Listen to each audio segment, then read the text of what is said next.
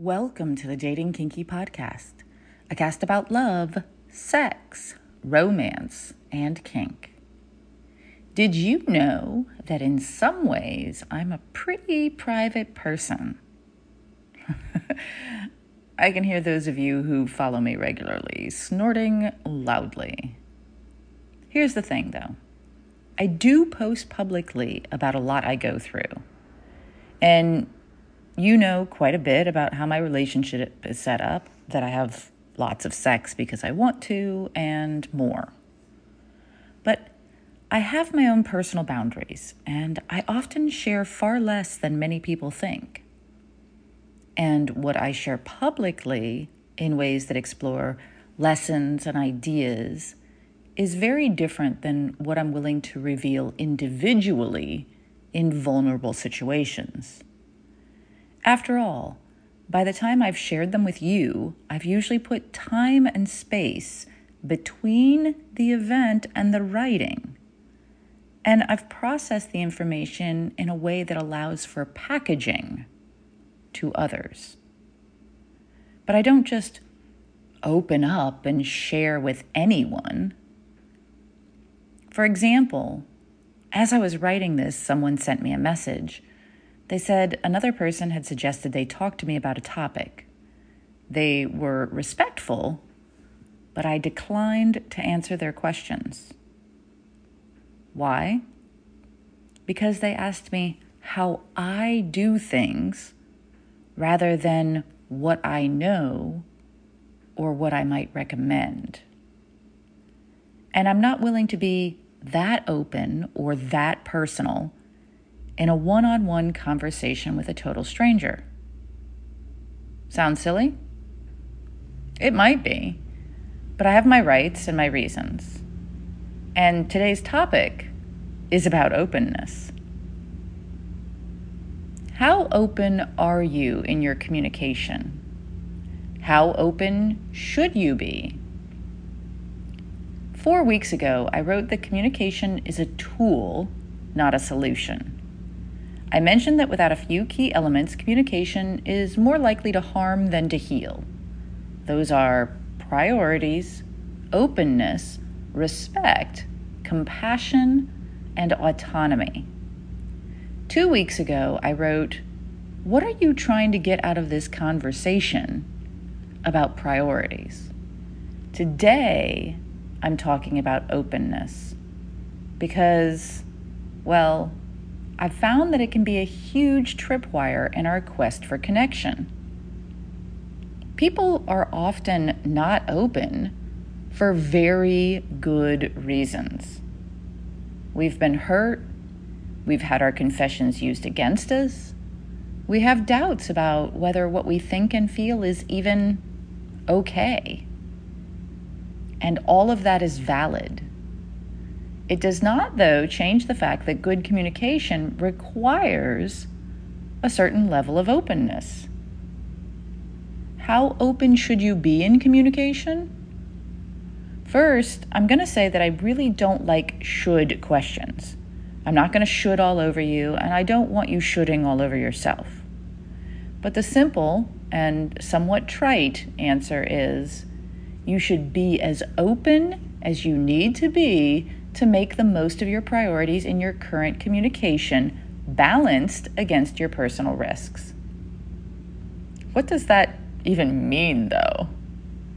Well, I was having a conversation the other night with a friend of mine, just sitting on the balcony, eating al fresco, chatting about life and love and, well, everything. I said in response to something that had happened locally no one has a right to know who I choose to have sex with period. I went on to say that I do choose to tell people, some people, but that no one has a right to that information. So let's say I'm in a conversation about how I do sex with someone I may want to do sex with in the future. What do I need to say to match my priorities? Well, first, I need to know my priorities. Let's say they are I want understanding, I want trust, and I want consent. Those three things are critical to any discussion about sex I might have with someone. And if I'm talking about sex with someone, I probably want to also have sex of some sort with them, but that's a desire, not the priority, because the sex must come after we have an understanding, trust, and consent. And if we have understanding, trust, and consent, and sex doesn't happen, I'm still happy with the communication. So, how open would I have to be in a conversation about sex to achieve those three things? A few thoughts come to mind. They would have to know I'm non monogamous. That is not optional for me. I would have to mention that I'm HSV 1 positive. I was born with it and I've never passed it on, but there you go. I would want them to understand and agree to my personal safe sex risk profile.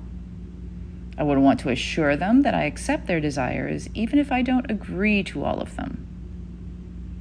I want to know that they are enthusiastic not only about having sex with me, if they are, but in the ways I want sex and with all those aforementioned stipulations in place. So I have to be that open, exactly that open. When I say I'm non monogamous and I'm open to possibly having sex with them, that is enough. If they ask how many people I've slept with in my life, I can decline. That's not, to me, a step towards understanding, trust. In fact, it actually erodes trust for me that they ask, or consent. It may be to them, which is their right, I will decide that we've reached understanding and bow out with the trust and consent because those are not going to be there for me. And I've shared exactly as much as the conversation needs. They may want to know more, they may ask more. I may want to explain things. I may not want to say things that are important for fear of missing out on the sex, but then I'm not fostering understanding, trust, and consent, am I? For example, what if I didn't tell them I'm non monogamous? Well, they could still consent to sex with me legally, yes? Yes. But would they consent if they knew I had a serious long term partner? Maybe not. And that is their right. Here's another example hurt. This morning, I realized I was holding some resentment and hurt. I dug down and figured out what it was. Let's make it super simple for the sake of discussion. I want something, and I've mentioned it a few times. It's not happened. And while I can always command it, I don't want to always have to command it.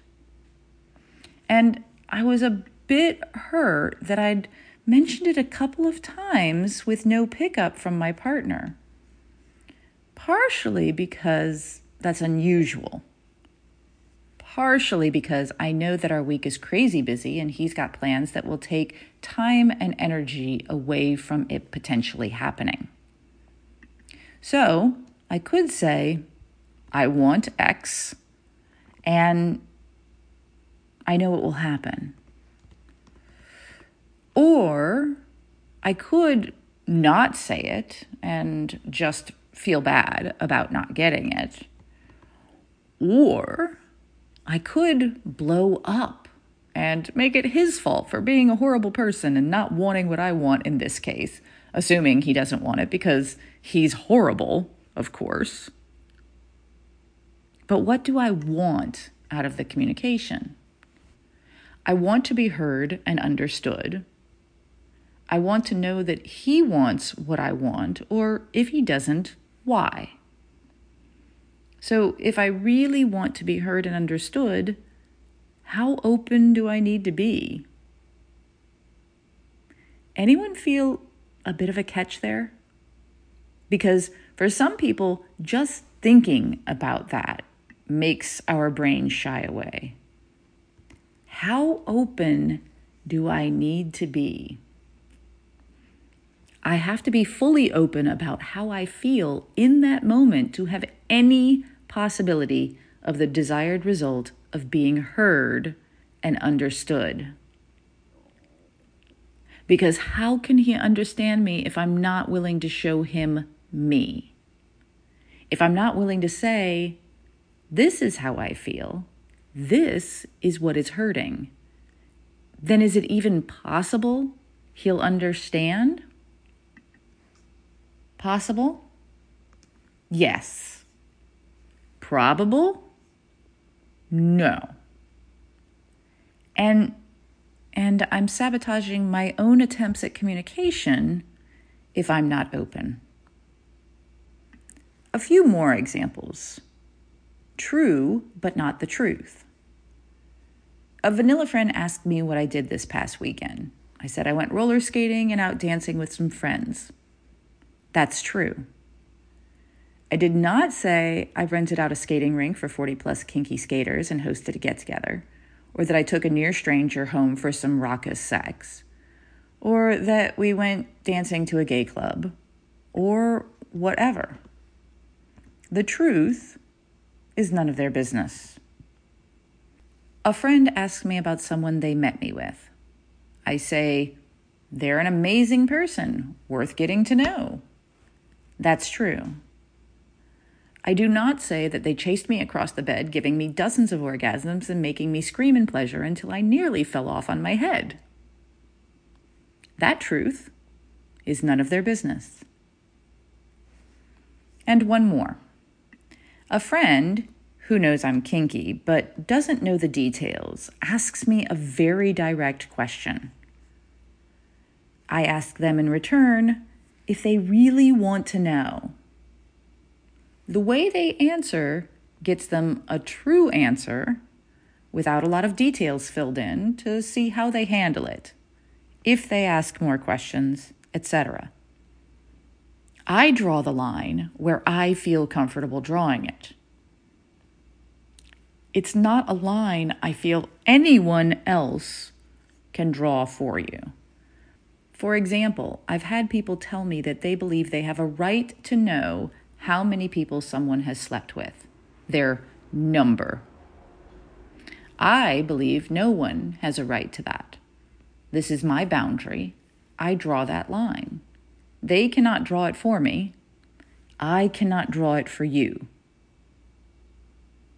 Openness is to me a give and take. I give openness, then I watch for respect, compassion, and autonomy from my partner. If they display those, I give more openness. If not, I not only don't give more, I reassess our potential for communication and interaction moving forward because the only reason I am as open as I am to others is to create a win win situation in our communication. And if they are not team players, I will likely stop wanting to play the game. What are your thoughts? How open are you in communication? Are you open enough? Are you authentic with your words and feelings? Do you offer what you need to offer to make your priorities happen? Thank you for joining me today. If you loved this episode, please share it with others who would enjoy it. And please do join me on our new apps available in the Google Play and Apple App Stores. Dating Kinky is built by Kinksters for Kinksters, poly, queer, trans folk, and anyone not quite vanilla, and it's free. Find me on FetLife as Nookie Notes, and on Twitter, Pinterest, YouTube, Facebook, and Medium as Dating Kinky.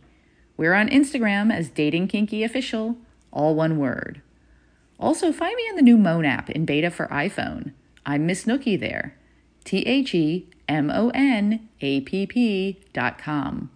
Have a kinky day, and I'll catch you next episode.